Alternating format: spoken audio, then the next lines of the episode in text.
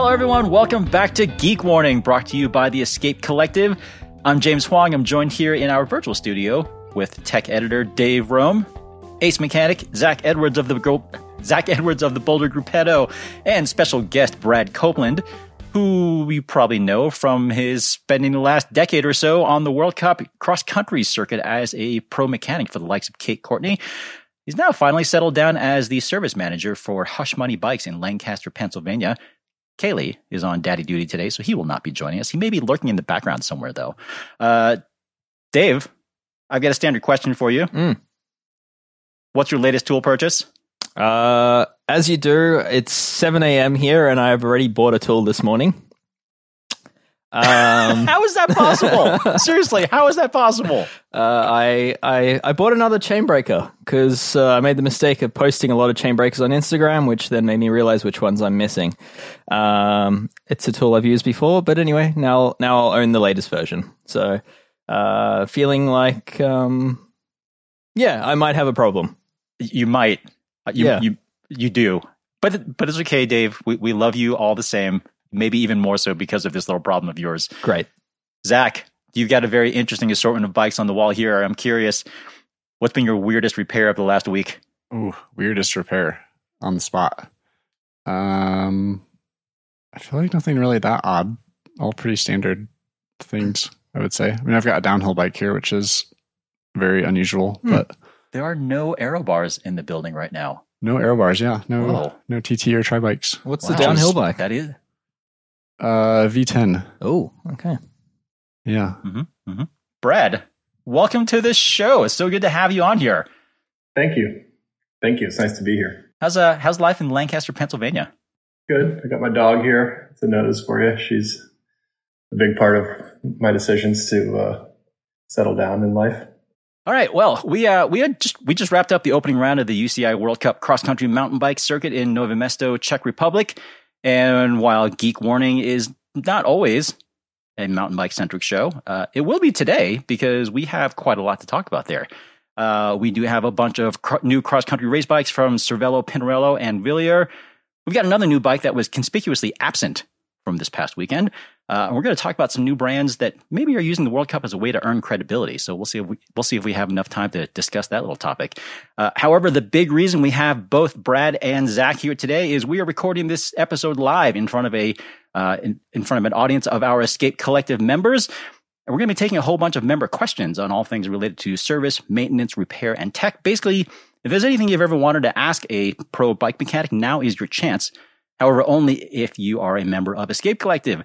So if you're already a member and you're with us on the show today, thanks very much. But if you're not, we'll be doing these live shows every month or two or so. And feel free to sign up whenever you can so you can join in on the fun. All right. Well, let's start talking about these new mountain bikes first and foremost. Uh, maybe the one that we should talk about right at the top here is the one that Tom Pidcock was using to win uh, both the short track and the XCO. We get this new Pinarello Dogma XC. Uh, it's definitely not a secret at this point. It officially was introduced just a few days ago. Uh, I'd say it's pretty standard cross country formula at this point. It's a single pivot flex stay rear end. It's pretty short travel, just 90 or 100 millimeters, depending on what position the shock mount is set in. Um, and similarly, kind of like semi progressive geometry based on, well, I guess pretty close to what a lot of others, uh, a lot of others are using right now. Uh, fully internal cable routing. Mm, yay.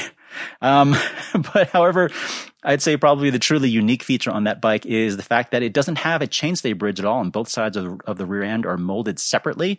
Uh, and to join those rear ends together, the back end has uh, well, each side has sort of like a, a semi stub axle sort of setup with a Hirth joint in between to join the two together, similar to what you have on like a Campy Ultra Torque crankset. Uh, I mean, clearly works. Uh, Pinarello says that it lets them uh, have a little bit more mud clearance on the back. It theoretically gives them a little bit more tire clearance, although they only officially approve it for a 235. Um, it's pretty neat, though. I mean, I was kind of ready to sort of write off this Pinarello as sort of just like a branding or a style exercise, but I don't know. Seems like it could potentially be the real deal. What do we think here? Looks good. Seems to go fast. Undefeated uh, in the men's mm. field so far, so it's a good way to good way to start. It, it is off. two for two. That's that's correct. Yeah, three for three technically if you count the race in Poor, Switzerland. Oh, true. Cup Yeah, weekend that's right. I mean- Tommy uh, showed Yeah. up. And I mean, I, I. I dare say Pinarello picked, you know, sort of hit, picked the right horse to hitch its wagon to, huh?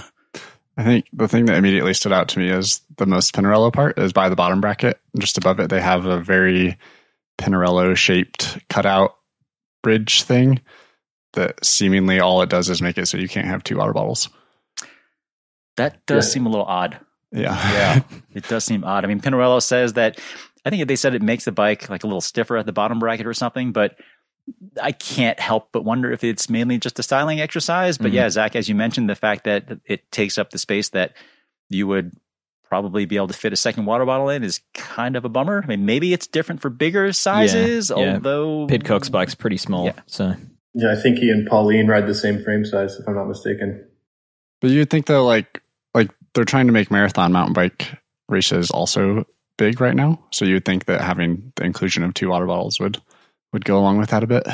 So you would think. But I mean, Tom only needs one bottle, right? And Pauline only needs one bottle, Yep. at least during a race anyway. And hmm. I, I mean, either way, the bike looks pretty good. Like again, it looks like it could be the real deal. I'm really curious to throw a leg over this thing when they become available. Um, it's not going to be until I think later this calendar year, I believe. Oh, I guess it would kind of have to be. Uh, they haven't announced pricing. They haven't announced uh, a frame weight or anything, but my guess is both of those numbers will probably be a little bit more than we would prefer for them to be. Uh, on the weight side, mainly just because it's Pinarello. They're not really known for making stuff super, super light, but it is, it's going to be expensive. Um, Brad, I'm kind of curious to hear your take on that Hirth joint uh, assembly that they're using there. And uh, I mean, again, Campagnolo has used that for ages and ages and ages, and it, it works fine. Um, I know we've never seen those things fail typically. Uh, do we think that there might be any more likelihood that those things that that joint could come apart in the field and mainly what i'm wondering about is i i don't know mountain bikers sometimes aren't the absolute best at maintaining their stuff um although i guess in this in this situation i suppose assuming that frame was assembled properly to begin with i guess maybe the thing that we would have to worry about is that bolt might get seized over time and just never come out as opposed to coming loose huh Yeah, and um, you know, depending on the spindle type uh, and material type on the Campy cranks, they use a reverse thread on the tie one, if I'm not mistaken. It's been a while since I last played with one of those, but that that seems to be what I recall. Um, so, I mean, maybe they've I haven't obviously seen this bike too up close and personal yet uh, either, but I would be curious to know if they're using reverse thread or normal thread, if they're specking Loctite or anti-seize or or what. I know. I mean, obviously, my experience has been with Scott's uh, primarily for the last several years. Um, and they had a few bolts on the bike, particularly the upper eyelet shock bolt, uh, that would back out routinely if you didn't do some creative Loctite uh, preparation on that bolt too. So, um, while they may have their, and yeah, and you're right, mountain bikers don't always take the time to do a bolt check or torque everything or apply Loctite and clean things and redo it every so often like they maybe should do. Um, but I imagine that uh, at least Pauline and Tom won't have that problem. I know both their mechanics well, and uh, those guys are dialed. So I'm, I doubt something we're going to see on their bikes, but for sure it's going to be another thing to keep in mind for those of us who encounter these bikes in real life.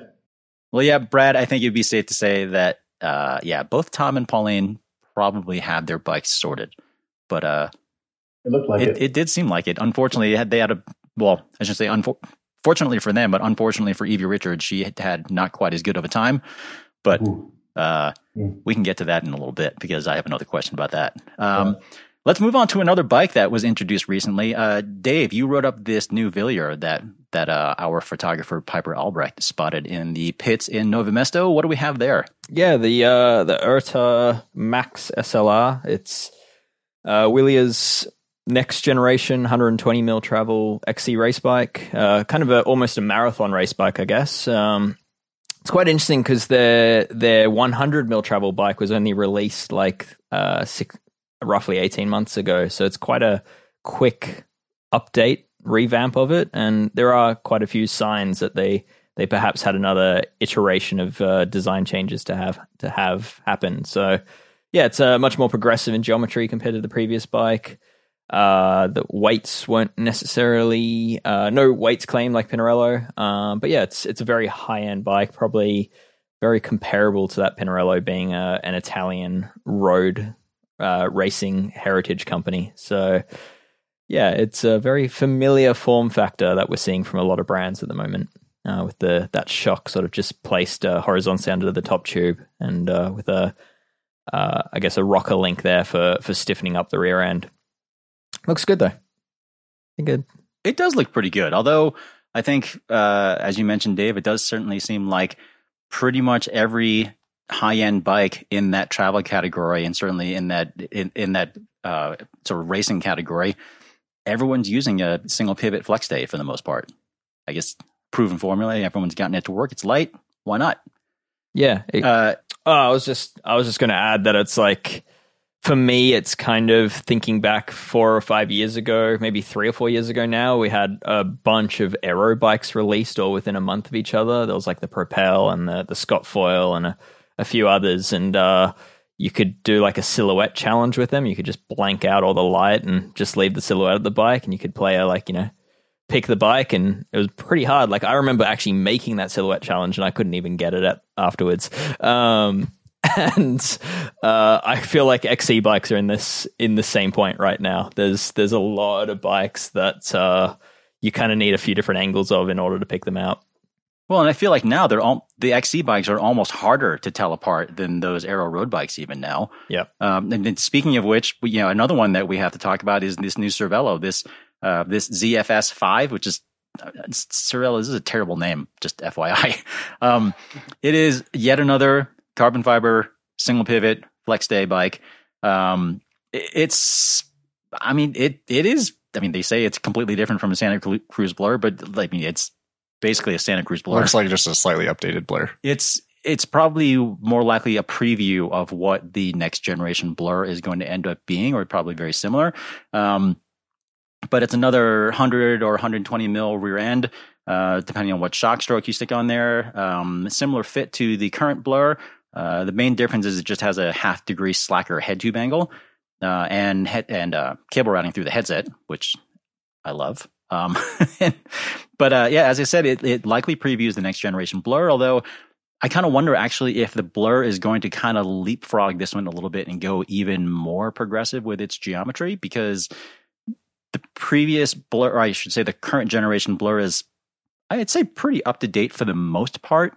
Um, but it definitely could stand to have a few tweaks here and there. And I wonder if this next generation one will kind of go even more kind of burly. Yeah, I mean the the blur's not not that old, is it? It's like I remember it got released right around the time that like uh, Cannondale updated their um, their scalpel. So I mean it was kind of part of that first wave of really lightweight bikes where the shock had been placed underneath the top tube and and a lot of the frames had moved to a flex pivot instead of a, a pivot at the dropout. So yeah, it's it's still a very competitive bike, the blur. So it sort of makes sense that Cervelo only needed to tweak a half a degree here and there. Yeah, I mean, they said they did admit flat out that all the hard points are completely borrowed from the blur. They actually got the the, the technical details from Santa Cruz directly, um, which is probably not entirely hard to do considering they're both under the same parent company at this point.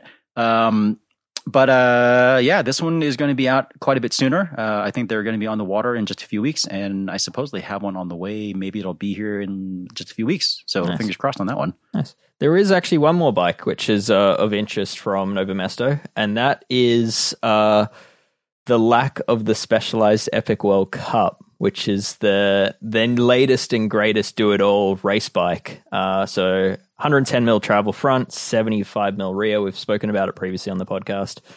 Uh, and I thought that was going to be like their one bike to get them through the season, and just they'd adjust the suspension to to vary what they need out of each course. But it seems that that's not the case because uh, Christopher Blevins and some of his teammates uh, were actually seen at Nova Mesto on the Epic Evo, which is a 120 mil travel bike, which is then modified with remote lockouts, which the Epic Evo normally doesn't have. Uh, I thought that was quite an interesting choice, and I saw Blevins posted this on Instagram, and of course, everyone's asking what happens there to your new bike, and his response was uh, it'll probably be 50-50 throughout the season that he'll pick the new bike, the short travel new bike, or he'll be on the the the Epic Evo. Um, for me, super interesting because I was questioning whether the trend. Every everyone Scott started it, but everyone seemed to be going to 120 mil travel bikes uh, with their new releases, and I was questioning whether Specialized had made the right decision there. And it seems like for every not every course, uh, shorter travel is better.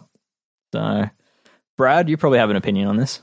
I do. Uh, I so Nove Mesto is a very interesting one um, because it has a lot of pavement sections and fire road type stuff where it's super smooth and might as well be paved, plus the track that they start and finish the lap on. Um, so I think the ability to fully lock that bike out, which on the Evo doesn't have a brain, um, so you have a manual lockout for both fork and shock, and so perhaps that might have been what that plus in the, the fact when you need the suspension, it's a burly uh, track, and so it's like a bit of both um, into the spectrum combined, it's maybe less middle ground like you might choose the the new bike for. That's my speculation, um, but maybe that plus having not that many races under his belt uh, for Chris in particular uh, on the new bike, maybe he's opting for something a little more conventional that he's used to rather than hop on the new bike for uh, for the debut in Nove Mesto, but it's conjecture.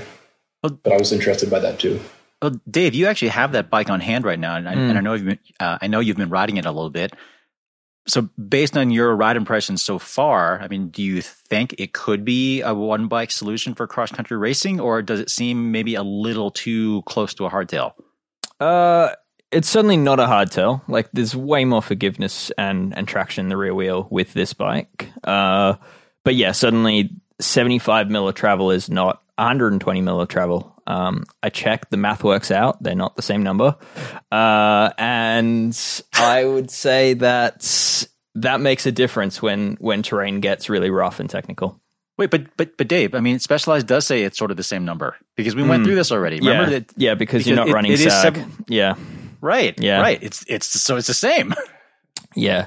Um, it's not the um, same. It actually, on big impacts, like you take it off a drop, it actually does feel incredibly um, sufficient. Like it, it does feel like there's way more there.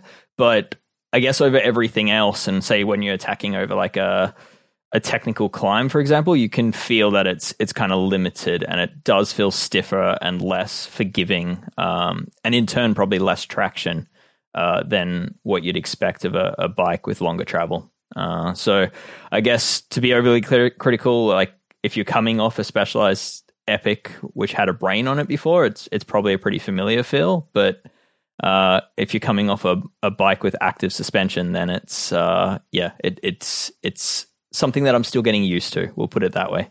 It's early days. I mean, I for one. Oh, sorry. Go ahead, Brad.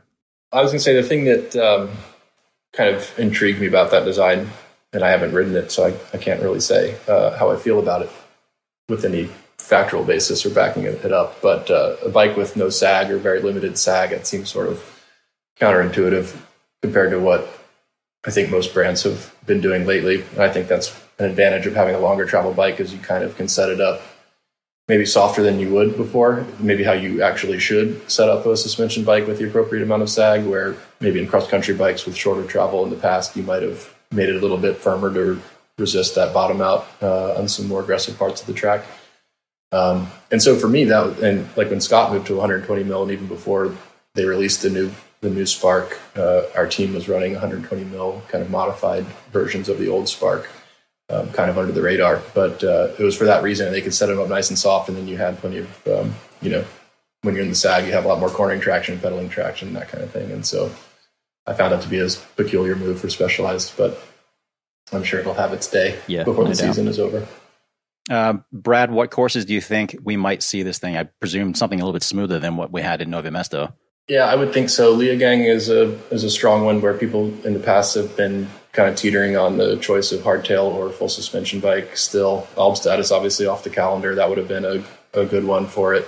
Um, a lot of people were still opting for hardtails there, although I would say over the last five years, especially, it was becoming more and more of a full suspension course.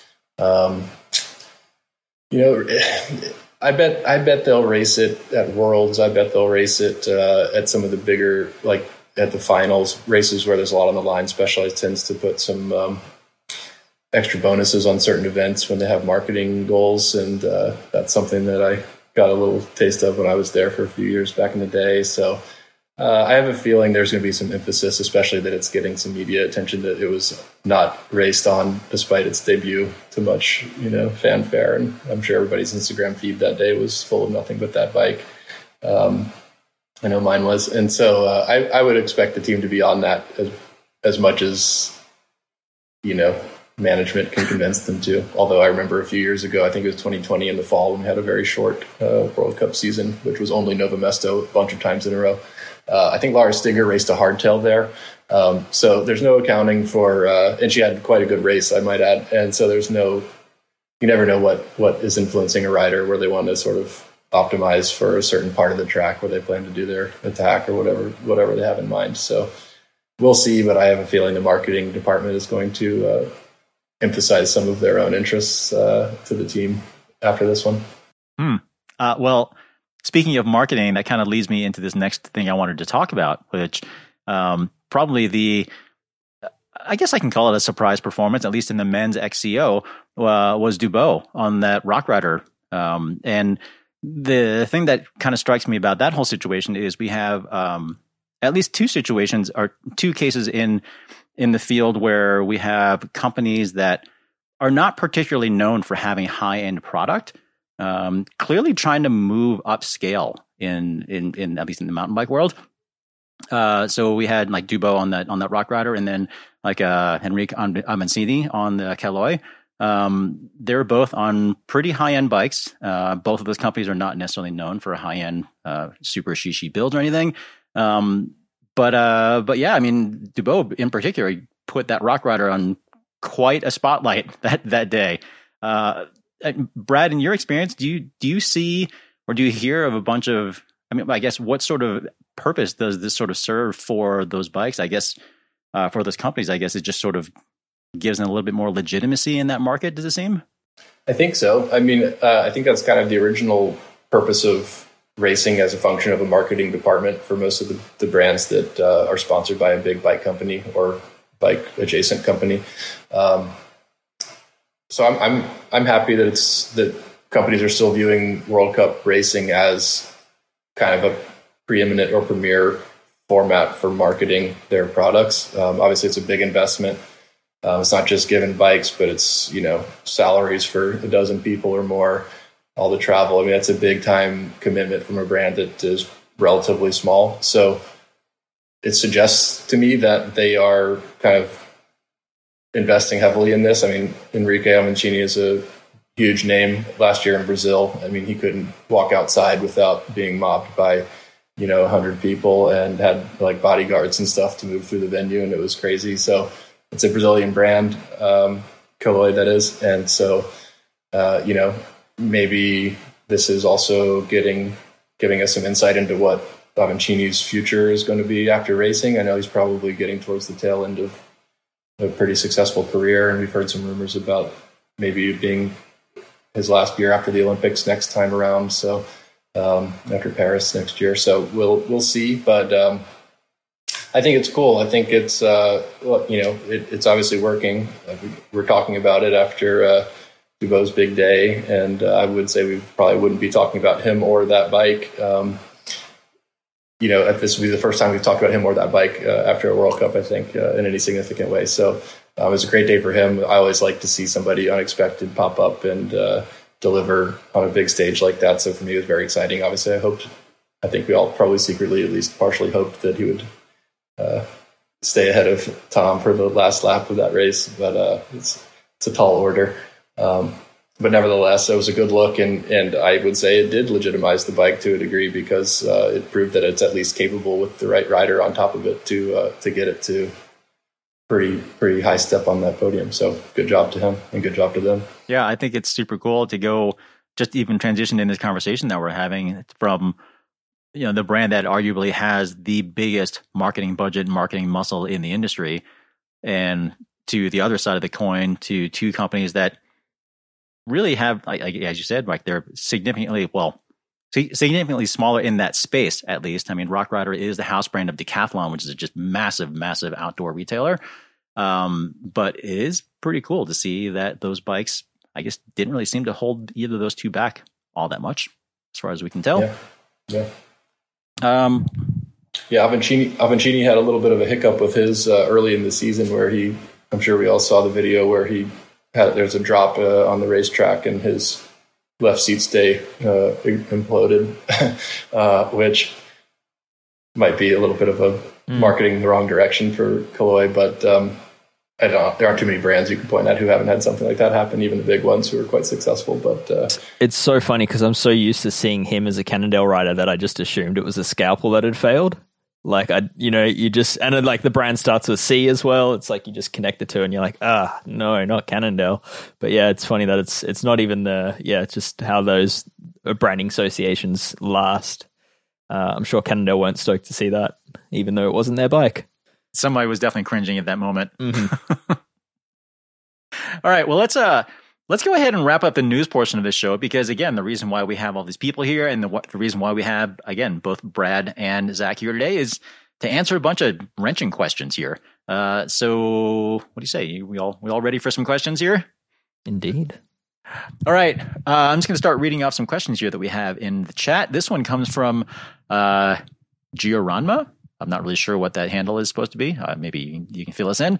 Uh, anyway, they're asking, uh, they're saying that they're training on their bikes an average of 13 to 15 hours a week. Uh, what suggestions would we make in terms of starting a bike maintenance routine? And what would you say is the most important? Do we have any tips that we've learned along the way that you wish that you had learned sooner? Who wants to grab this one? I'm going to point to Brad. Okay. Uh, I would say don't over lube it that's a big one I see in the shop people who ride a lot and lube their chain after every ride, but they don't really wipe it off or clean it. Um, that's a big one.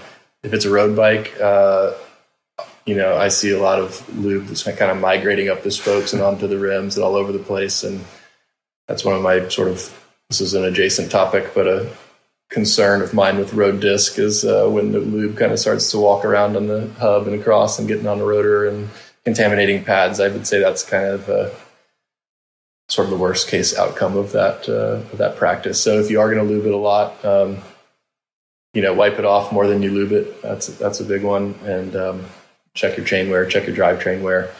That's one that uh, if you ride as much as that, 15 hours a week, that's a lot. Um, even for for a pro rider, that's a, a decent load. And so you're going to wear through chains quickly and you can have a you know a chain tool that measure a chain checker that measures the wear. That would be a handy resource to make sure you're not blowing through chains and then compromising the rest of the drivetrain kind of prematurely. Yeah, uh, to add to that, I mean, I, I often say that if you're scared to touch your chain, then you're desperately in need of cleaning it and, and, changing your lubing practices. So, yeah, it's like it just just look at that, and if it's yeah, if it's leaving you a a Cat Five tattoo on your leg or or similar, then it's there's definitely room for improvement. Yeah, I mean, just to go along with that, I would say like just wash the bike regularly. Like not only just the drivetrain, but if you're riding that much, you're probably also using some sort of drink mix, and that's going to get all over your bike and get disgusting and sweat and everything. So yeah, just wash things regularly, keep the drivetrain clean, and then yeah, just check brake pads and chain wear and all of that kind of stuff. I actually have a question about bike washing now that you bring that up because uh, granted it's been quite a long time since i was a full-time shop mechanic but um, at least i remember certainly back in when I was doing it in, in Michigan, um, there were often times when I would see a customer come in with a bike uh, needing some sort of repair, and I could always tell when the bike. Uh, well, it, oftentimes someone would come in with an, an issue that actually seemed to be brought on by the fact that they were washing their bikes almost too often. Or I wonder, like, is it even possible to wash their bike too often, or is it more a matter of someone washing it and not drying it and preparing it afterward correctly? Yeah, I mean, I think like washing it is a wide spectrum of what you can do, right? Like some people use a garden hose and have no pressure. Some people literally go to the car wash every day after a ride and blast their bike. Um, so I would say just like wash it regularly, but you don't necessarily need to wash it every single day. Um, compared to maybe like, I don't know, years ago when things weren't really sealed and everything was all cup and cone, that was a lot worse for washing bikes. Now everything for the most part is sealed cartridge bearings, but you can still wash out the grease kind of in between the frame and the bearings. Um, if like say it's headset or something. Um, but I would still say generally keeping things clean is better than not keeping them clean. Mm. I'd say how you wash it is a is a big thing, but also what you wash it with. Uh, and that's certainly yes. something I've seen is that people that are like quite meticulous with their cleaning, like they might wash their bike after every ride or or once a week, it's not necessarily a problem. But when they do it with like a pretty harsh chemical, then you start to see things like the the anodizing of of the group set starting to strip off and and the frame starting to dull and all these other issues like you know the the bearings in the free hub body are notoriously always always getting rusty as a result of it. So I'd say try to use a product that's uh, designed for bicycle use, or at least isn't uh, isn't uh, fully harsh. Find something that's like pH neutral at the bare minimum, um, and then that way you what, won't have big issues. So, what do you all prefer to use for bike washing? I'm wondering. I would say generally I use not bike specific stuff. I use like Dawn dish soap, and then just get gallons of like citrus degreaser from the hardware store. So Zach's Brad. doing exactly what I just said not to. Yeah, no, yeah. just kidding. uh, so the the stuff I like to avoid. Let me start with that. Uh, is automotive or maybe even harsher like industrial uh, solvents to clean with because like dave said those are so strong uh, that they can often affect not just what's inside bearings or uh, you know, spinning, moving parts, but actually take the finish off of things, which in the case of plating on chains and cassettes can actually promote corrosion and weaken the metal itself. And even simple green is known to, if you let it soak, some some chains with certain plating uh, material can become structurally weakened by it if it's exposed to the chemical for too long. So there are some things that I like to avoid, but to Zach's point, Blue Dawn dish soap and some warm water a sponge and a soft, long bristled brush uh, is my go-to, and then I just kind of like to do a little extra with the air compressor and you know microfiber cloth afterwards. But I basically don't, unless it's extremely caked in mud or something. I, I try to avoid pressurized water at all. I'll use like a soft, um, you know, gentle spray of water from the hose, and then do the rest by hand with like a bucket of warm water mixed with Dawn dish soap. It's super neutral. It's okay to get it on rotors and things. I wouldn't soak them in it necessarily, but if it gets on there, it's not harmful.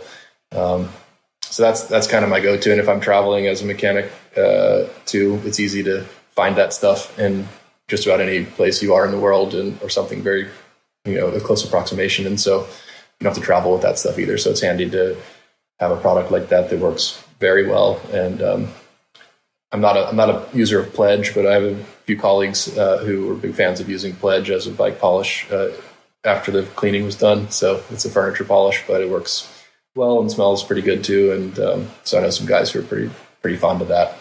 I like to use Muck Off Bike Protect uh, as like a final wipe off um, polish, and it kind of leaves a film that dispels some water and dirt and stuff like that too. So it's a little bit and and don't follow Muck-Off's own directory videos by just spraying it like it's hairspray everywhere.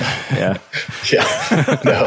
No, no. Yeah, for that, for that, I, I like to at least wrap the rotor, uh, rather the calipers, uh, especially the pads themselves, you know, kind of contain them within a rag so no overspray gets on that. Um, so I am conscious of that. And I would be encouraging all of you to be conscious of, uh, among other things, to contaminating your own pads. That's a huge a huge reason that I see bikes come into the shop with uh, complaints. It's always the noise from people who've gotten lube or cleaning agents on their pads, and then we have to replace. So, Dave, that's that's three votes for Dawn dish soap. Mm. What do you use?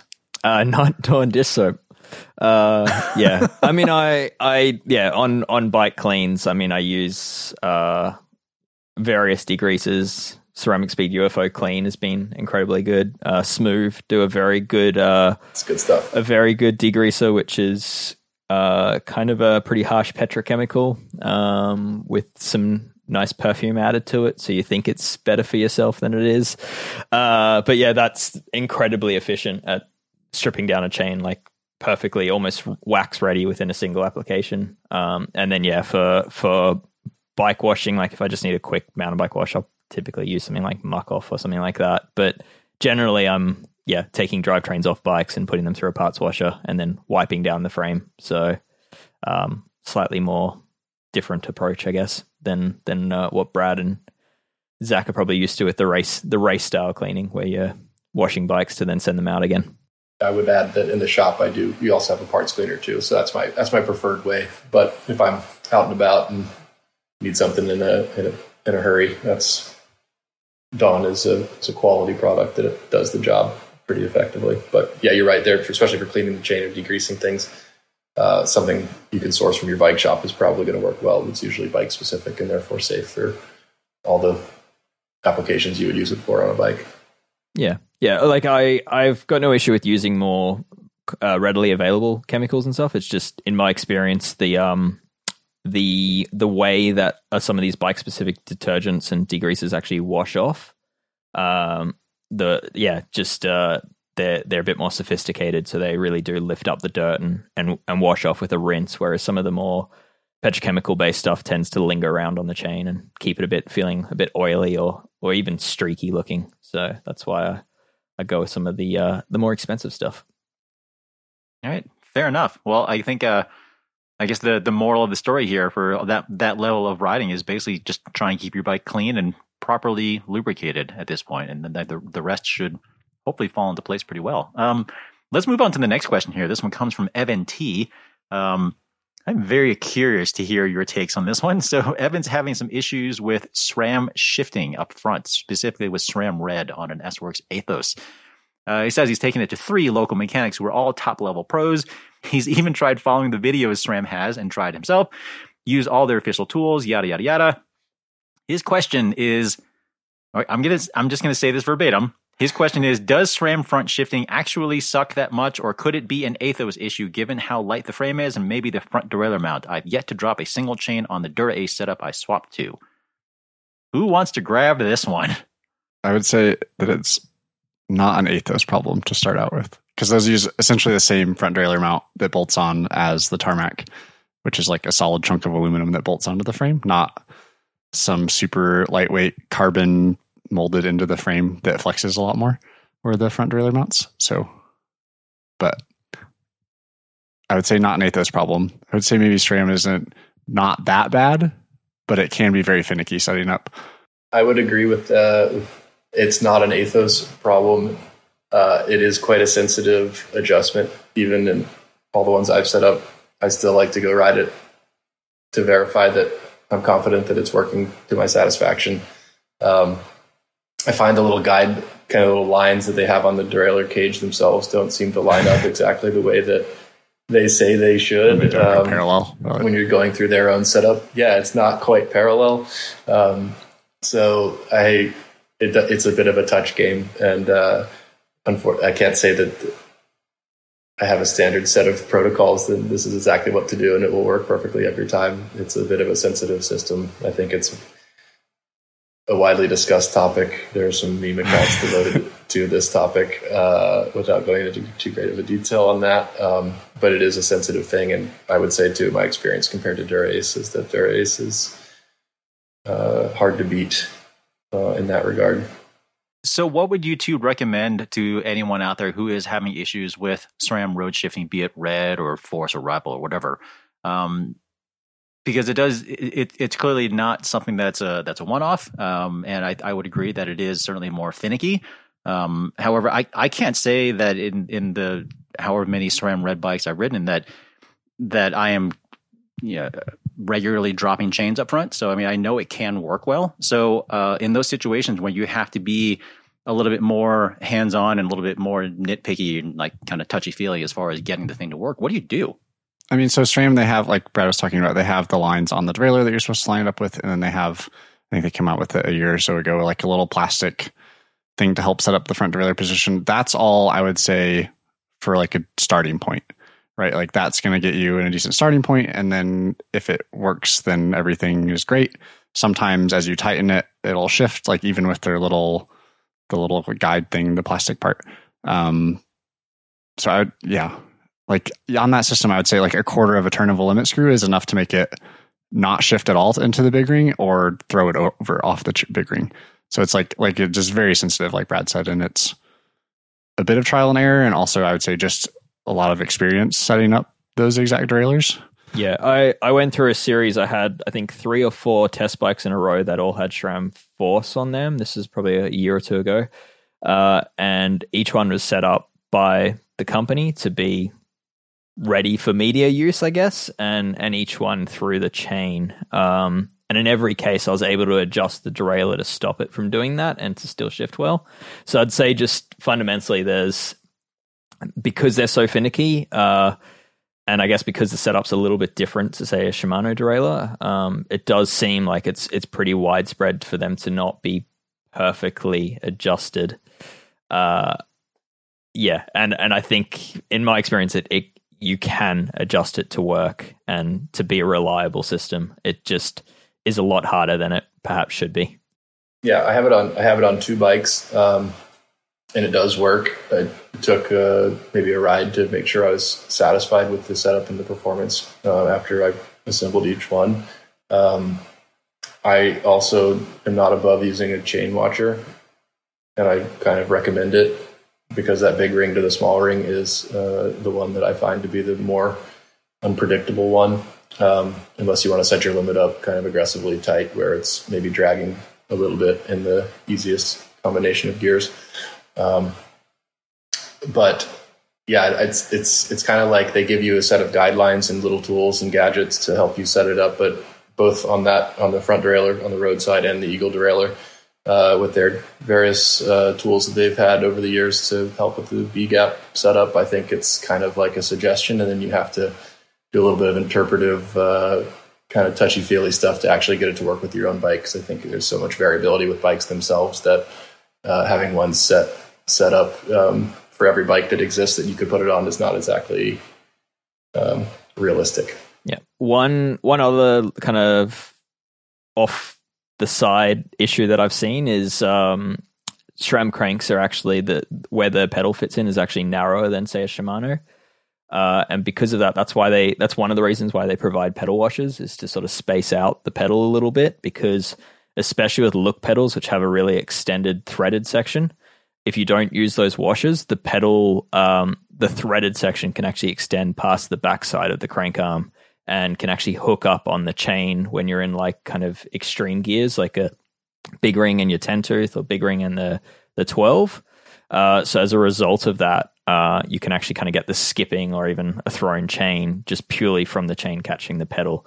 Um, so that's something that I've seen probably more than you'd expect. Um, I also personally forgot about that and broke a set of Garmin power meters doing that. But uh, yeah, it's uh, something to watch for.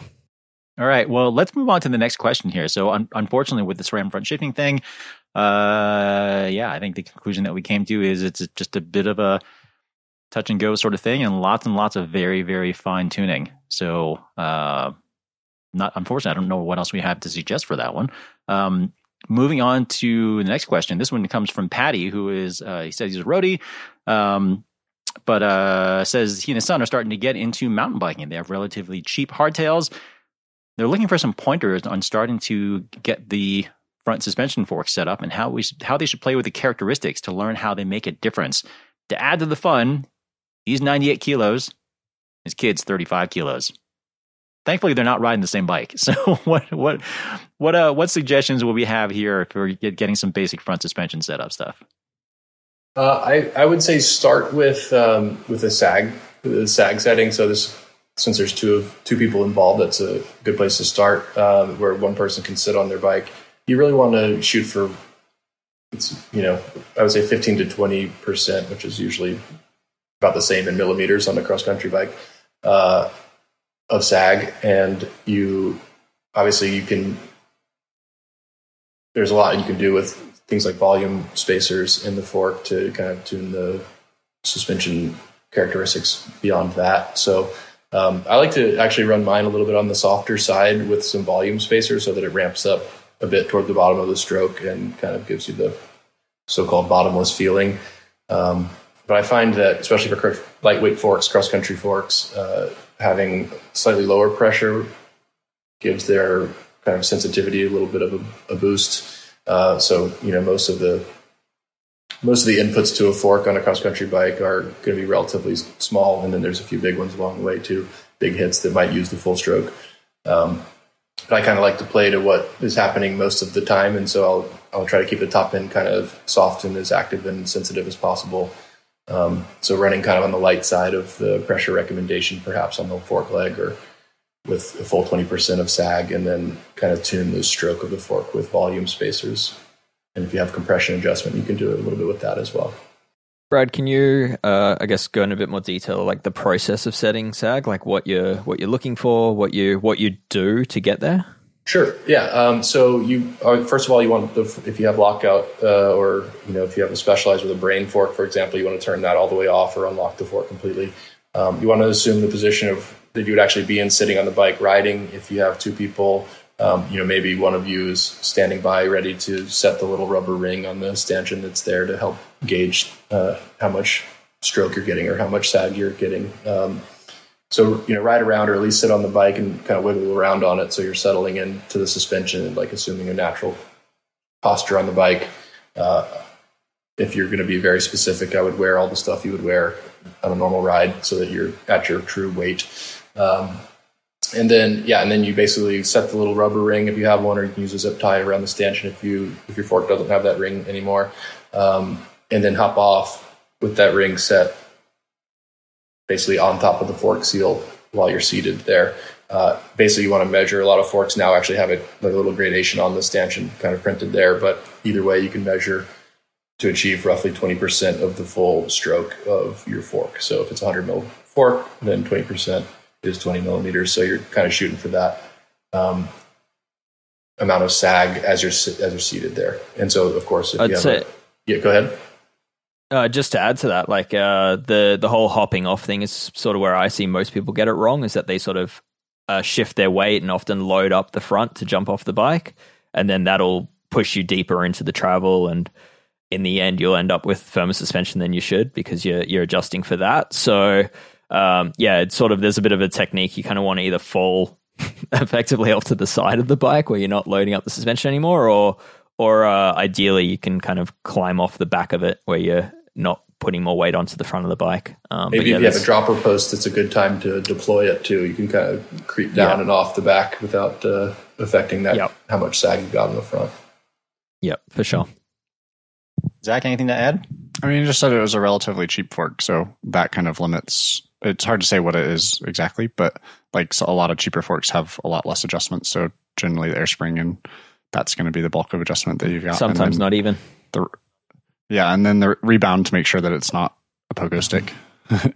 Yeah, I like to Yeah. do uh, as far as the rebound side of life. Uh, you know, I like to set it up pretty neutral. Um, basically, kind of the the very basic adjustment is so that it doesn't feel like it's like you said, pogoing or pushing you up and off. Uh, you know, almost off the ground. Especially for rear suspension, you can really feel that where it pushes you almost off the saddle when the rebound is too high or too fast. And um, but then when you actually go out and ride it the first time, maybe dedicate one ride to really kind of fiddling with the knobs on your fork uh, or your shock or both and maybe make some kind of wide range of adjustments, maybe five clicks one way or the other way if you have that many, um, and just kind of like see what slowing it down a lot feels like or speeding it up a little bit feels like, and then kind of work your way to a happy medium. And there's definitely circumstances, different tracks or different conditions where you might change your rebound setting, you know, from one day to the next without changing air pressure, for example. Um, but you kind of once you find your happy starting place, you at least have a reference point to make small adjustments going forward. Yeah. Uh, Cool. And Sounds like a good place to start. Yeah, uh, and just on on Zach's point, like uh, I mean, Patty said these are relatively cheap hardtails. There is still a price point that gets you into air forks, which then everything we've just discussed is applicable to. But up till say twelve hundred Australian, I guess in the US it's probably like eight hundred dollars. You're still seeing a lot of coil sprung forks, which don't give you much in the way of adjustment. They might have a lockout to turn them off. They might have rebound adjust to to control what Brad was just talking about with adjusting out the pogo effect. But typically, you're locked into this this coil spring, and the range of adjustment on that coil spring is is very limited. Um, you can change to different weight springs, but but typically at that lower end, it's can be quite tough to find the actual springs to change to. So. Uh, if in those cases, it's it's probably just a compromise of not having the best ride experience. Well, moving on to a question where there certainly would be a lot more adjustability. Uh, this one comes from Richie C. This one specifically for Brad. Uh, he's wondering how does he set up his old 2021 Scott Spark to run 120 mils of rear suspension under the radar? Um, well, these were there were some custom rear triangles made and and rocker links made, so it's going to be a little bit tricky for you to do that. I, I think you could theoretically, although getting these parts is a different story. Uh, used the rear end from a 900, a, Spark 900, which is the 120 mil spec production bike. Um, what we were using on the team was a little bit different uh, than that, and they had basically there was like a chain stay or a seat stay kind of bridge molded into the rear triangle that was relocated slightly and made thinner so it could clear the seat tube uh, at full compression, and the rocker link was a little bit of uh, changed slightly geometrically to to kind of feel, I guess, feel the same as in terms of the kind of rate of uh, the spring rate or the, compression rate of the rear end, feeling more like the 100 mil version of the bike. So it ramped up quite a bit towards the bottom. In other words. Um, so it didn't f- quite feel like the 900 did, but uh, it was kind of a precursor to the new Scott Spark that came out in, I guess, 2022 is the model year. Um, is basically kind of an external version of the what is now internal in that bike in terms of what the link kind of geometry was. So unfortunately, it's not as straightforward as simply just you know buying a part that's sold. It was a little bit of a team uh, special treatment that uh, allowed that to be possible. So so the easy answer is to befriend Frishy. Yeah, befri- become very fast. befriend Frishy, uh, or bo- yeah, one or one or both. Okay. Yeah, one option is to yeah. buy a bike at the end of the season. The other is uh, be a sponsored athlete. Mm, either way, not an easy fix. All right, uh, this is an interesting one. This one comes from Derek Lewis. Uh, Derek says he's a home mechanic who only builds wheels every so often, but he's found that his spoke prep has dried up between builds. I was wondering if anyone has tried to reactivate spoke prep by adding a little water or something. Uh, he said that that little tub is about 40 bucks. And he said he's probably got three pairs of wheels built on, built from that tub and he's hoping to divide by four at least. What do we have for suggestions here? And I'm, de- I'm definitely very familiar with this issue, although it's been quite a while since I've used actual spoke prep. Yeah, I mean, if it's actual spoke prep, that'd be a question for Wheelsmith, but I've never heard of someone reactivating it because it does become kind of like powdery almost. If when it's, like chalky, hardens up, or like like yeah, like a thick chalk. I know, I know what I know. What, I've I've experienced this. I've never tried to to salvage it. Um, my my gut would be that it would it would probably work, but I would hesitate to say that uh, due to a number of liability and other reasons. If I was going to advise somebody else to do yeah. it, you know, but yeah. um, it seems like it probably could work. You could try it a little bit, you know, just like get a little piece and drop a little drop of water on there and see what happens. Uh, but I've never, never tried. I mean, ultimately, what we're talking about is just whatever carrier or solvent Wheelsmith uses in there just evaporates a little bit over time. Maybe if that container is not fully sealed up or whatever. Um, but yeah, without actually knowing what that solvent is, I'd be pretty hesitant to recommend putting anything in there. And I guess the issue is even if you can figure out what the solvent is, the trick would be putting in the right amount first and foremost, and then also getting it mixed evenly so it's not like watery in one spot and super hard and chunky in another one. Um, so that unfortunately, I don't think we have any suggestions for you there. And unless Will Wheelsmith can give you some more information, unfortunately, you might be a little bit out of luck. Uh, someone else further down in the chat also suggested uh, maybe switching over to linseed oil. Um, that is something that I have certainly used in the past for wheel builds. It's not quite as nice, I would say, as as spoke prep. Uh, it doesn't dry as quickly. Uh, it takes quite a while to dry, actually, but um, but it's way, way, way, way cheaper. And if it if it dries out, you just go to the hardware store and get another bottle. And I'd say if you're using spoke prep and having this issue regularly, the package comes with two two little tubs of the same thing, just in different color instead of opening both of them so they both go bad, I would just leave one closed and fully sealed and just use the same color for all the different spoke links to make it last a little bit longer. It's funny. It's funny you say that, Zach, because from memory, one of the colors tends to dry out quicker than the other. I can't remember which I, way around it is. I do. in my yeah, experience, they're like kind of like light blue and tan. Or yeah, something. yeah, it's like blue and yellow. Yeah, I think. Yeah, I can't remember which one dries out noticeably quicker, but one of them does. So, um, yeah. oh man. Anyway, Derek, I wish we had better suggestions for you, but um, maybe just try reaching out to Wheelsmith and hope for the best and see what you can find out. Uh, if you do find out, let us know. Um, next question. Uh, this one comes from Andrew W. This is also in related to wheel building. Uh, wondering if we have any recommend recommendations for wheel building tools and any tips on truing wheels with dynamo hubs. Uh, I guess first thing I would say is I'm not really sure why truing a wheel with a dynamo hub would be much different, aside from the fact that uh, this the flange geometry is a little bit different. Um, but aside from that, I mean, truing Well, a wheel with a dynamo because they have resistance. So sometimes I've seen where they kind of like to walk out of the truing stand when you spin the wheel. yeah okay, but I mean I, that's Because really he's just talking about truing wheels with dynamo, not building. right, correct. So that would be what I would interpret that to be. I mean, but I guess most stands are, let you lock in a hub pretty reasonably well, though, don't they? Yeah. Anyway, all right. But as far as wheel building tools, though, what do we have for recommendations here? That's a Uh, Dave, Dave, question. Dave, you do not get to recommend a P&K Lie wheel, wheel stand. Oh, I don't even like them, so that's fine. Uh, we've we've been pretty pleased with the uh, Abbey Harbor dishing gauge, the Abbey Bike Tools uh, dishing gauge. That's a wonderful, well made item. Um, it's a pleasure to use. Obviously, like most of their tools are. Tension, the spoke uh, tensiometer is pretty crucial. Um, a lot of practice is the other part. Dave, any suggestions here?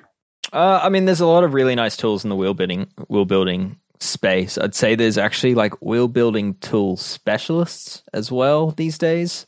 Uh, like there, it really is its own category, and and yeah, I guess starting with the fundamentals, like you a good truing stand that lets you lock the wheel in and measure it without it wobbling around is is pretty important. Uh, at least not crucial, but but definitely helps. Uh, and yeah, a nice dishing tool is great. Uh, just speeds up the process rather than relying on your your truing stand for that task. Uh, and then yeah, the the tension the tension meter, uh, even like a basic park tool one, will get you pretty close. But once you start building high end wheels and frequently, then something with better ergonomics and and more accuracy suddenly pays off. Uh, and there's a lot in that space. That one I do use a P&K Lie for, because I'm fancy and it has brass bits on it, and it and it's lovely to use. uh, but yeah, there's there's lots of options in that space, and frankly, I, I quite comfortably recommend the Park Tool to people just doing it on a home mechanics basis. Yeah, one thing I'll say is, as far as building wheels kind of more casually, um, I would say that to to save your money and not spend a ton on like a really really nice truing stand, because in my experience, as far as building goes, those seem to help a little bit as far as um, they can sometimes help as far as speed. Um, but as far as the the accuracy and the, the the wheel build quality and stuff, I mean, like Dave recommended, I'd say the the, the like the the spoke wrenches and the and the tensiometers are to me anyway more important than than the stand itself. Yeah, yeah, and it's especially like yeah, you you don't need a stand necessarily to lace up a wheel. It's just purely for the the tension and and all that. And yeah, the the professional stands, the main benefit they have, other than holding a wheel really securely, is that a lot of the the better premium stands are very quick to adjust between different hub types, and that's something a shop has to deal with. Whereas a home mechanic, you can kind of take the time and uh, adapt whatever hub you have in whatever janky way you choose to to fit your stand. So um, that's yeah, uh, I'd say that's sort of the why shop mechanics need better better truing stands than than home mechanics do. Um, that said, uh, if you really want to go all out, uh, I've been very impressed by the no- Noble Wheels lacing jig, um, which is a is a tool that holds your your rim and hub separately and and horizontally to the bench, and uh, lets you basically hands free lace up a wheel and take your time and uh, without having to have it on your lap. Um, total total luxury, but a game changer if you're if you're building wheels regularly, uh, or if you're like me and just have a problem with tools and buying them, then uh, it's nice to have. Dave, I still don't understand how you physically have the space for all of these things. They're they're they're spread across multiple locations. All right, next question that we have. Uh, this one comes from J underscore Barky. Uh, ooh, this rough situation. It sounds like here. Any suggestions for a stripped rear through axle dropout? He said he's using currently using a longer through axle with a 12 by one mil nut. Hmm. Do we have any thoughts on this? Can you even can you even use a helicoil on like did they make that size? That's what I was to say. Like, it depends how stripped it is. If it's just like the first couple threads, then you could probably run a tap through it from the other side. But if it's completely gone, then Sounds pretty stripped. yeah, you might might be game over. I was going to say what what your so- what your your current solution is is the only thing I could. I mean, if it's as stripped as it sounds like it is, running a nut on one side, but it's not pretty. It sounds Yeah, that's not. pretty stripped, and uh, and actually, uh, he said that he had emailed the question also, and, and in that email, he had mentioned that it's a Canyon Grail AL, uh, Canyon Grail AL, um, and uh, he's also a little bit concerned that there's not a whole lot of room to run a helicoil anyway because uh, it might interfere with yeah, it might interfere with how, how the hanger is held on. Yeah. Maybe see if you can get a discounted frame from Canyon. Ooh, yeah, that sounds like not not an ideal situation at all. I wish we had better suggestions. Oh, yep, update. All the threads, all the threads are gone. Oh, yeah, then that's Um, I would it's a sad day. I I would say it's if you really want to keep that frame going, it'd probably be worth chatting to like a frame builder who probably has a mill or a lathe and can probably custom make you a helicoil, like like shorten the length of the helicoil to match perfectly. Um, it's probably going to be beyond the scope of most bike shops, though. Uh, as far as the concern that a helicoil might not handle the that that regular amount of use, uh, I wouldn't worry about that at all. Actually, because uh, I would say that if uh, any time that I've seen a helicoil installed properly, um, partially because those threads are now steel, uh, those things actually end up being oftentimes more durable than the original aluminum threads. So that shouldn't be a concern if it's done well. Um, we are well. I guess we're coming up to the end of the show here, and Brad, I actually have a question for you. Uh, so I'm gonna and and actually maybe uh, maybe Zach as well. So maybe maybe put both of you on the spot since you both have an awful lot of experience working as a race mechanic. Um, for anyone who was watching that World Cup event in Nova Mesto, particularly the the women's XCO event, um, we did see uh, Evie Richards have an issue with her rear wheel change. It seemed. Uh, well, it seemed a little slow, but it also seemed to have some sort of hiccup with how it was set up as far as the what, what gear it was in. The, the chain skipped right from the get go. Um, I mean, again, well, I, I, don't. I'm not looking for you to sort of criticize one of your fellow mechanics exactly, but can, is there any way that you can tell sort of what went wrong and what could have been done differently? Yes. Uh, so, a couple of things. First, I think um, it's possible that he was sort of caught a little bit surprised. She kind of approached perhaps the flat hat, the, the section right before that tech zone. There's a pretty wild rock garden. Um, so she tagged a rock there and there was no one around to communicate to the mechanic. He may have been caught a little bit by surprise, um, knowing that she was out in front. And because there's a part of the track that passes sort of behind uh, that tech zone and then does a little short loop, climbs up a hill and comes back through the tech zone proper. Um, so he probably saw that Evie had a comfortable lead. Um, she was way off the front and then came through with the flat. So it's possible, first of all, that he didn't expect it. Of course, I wouldn't necessarily say that's an excuse. You should kind of always be ready for things to go wrong until you know the race is over. But uh, what it looks like happened to me, it, so so it looked like there was a bit of a struggle, kind of scrambling to kind of address the just getting the wheel out part of the process. But then obviously we saw when she hopped on the bike to pedal away once it was finally sorted, uh, the chain was off. And so oftentimes when you have the cage locked on a SRAM derailleur like she has, um, you know, it creates plenty of slack in the chain so you can easily remove the rear wheel. Oftentimes though, when you kind of move the rear derailleur out of the way of the cassette to drop the wheel um, with some slack there, if the chain then falls off kind of the teeth of the chain ring just a little bit, like if one or two of those teeth as they you know come across the chain to meet the chain ring, if those teeth aren't engaged and then you pedal, it pedals the chain right off the whole chain ring, uh, which is, appears to be what is exactly what happened there. So um, when you have the luxury of two mechanics uh, handy in the in the zone with like a helper, so if I had a, a person in there with me in the past, I would often have that person uh, be holding the front of the bike and just keeping a little gentle forward pressure on the on the drive side pedal to keep the chain there because that can happen so easily. I've seen it happen not just to Evie. It's rare that you see it, the person winning the race have it happen and then lose the race. That was a unbelievable moment, kind of. But uh, but that is uh, kind of a known thing, I guess. And uh, and so I was always conscious to have somebody. And there's there's some videos on my own Instagram uh, where I'm doing some various things uh, like that in the tech zone that have um, involved at times a friend. And you can there's one recently uh, at the top of my profile, which is when we had to swap a rear derailleur on Kate's bike when she broke one in a race. And I have a friend of mine, Gavin, who's a mechanic from another team, who was there just to hold the pedal forward while I was doing all the swapping around because I had the chain broken at one point to disconnect everything, put it back on. So he just kept a little pressure on the front pedal, like the forward pedal on the drive side to keep the chain engaged with the teeth throughout the whole process so that that very thing would not happen. So that's that to me was what it was. It wasn't a slip. It was there was a lot of comments. Oh, SRAM has this new thirty five hundred dollar drivetrain and it's, it's, slipping, but that I feel like was a bit of a maybe a, a poor choice of words by uh, whoever posted the video and referred to it as a slip of the chain, which in fact it wasn't. It was just the fact the chain itself was not engaged correctly in the first place, and she pedaled it right off the chain ring when she took off. So, um, but that was one of the one of the times you wish you didn't get any attention as a mechanic, I think, because you know it can happen. These things do happen. They happen more often than people see because it's not usually the world. You know, a, a former world champion winning a World Cup race. Uh, who who you see on video when it happens, and so usually it's you know it's off camera somewhere. But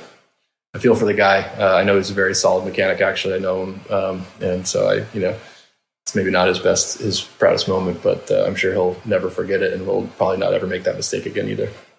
Uh, I think that's probably fair to say. And again, not, not necessarily to put him on the spot because, of course, things things happen.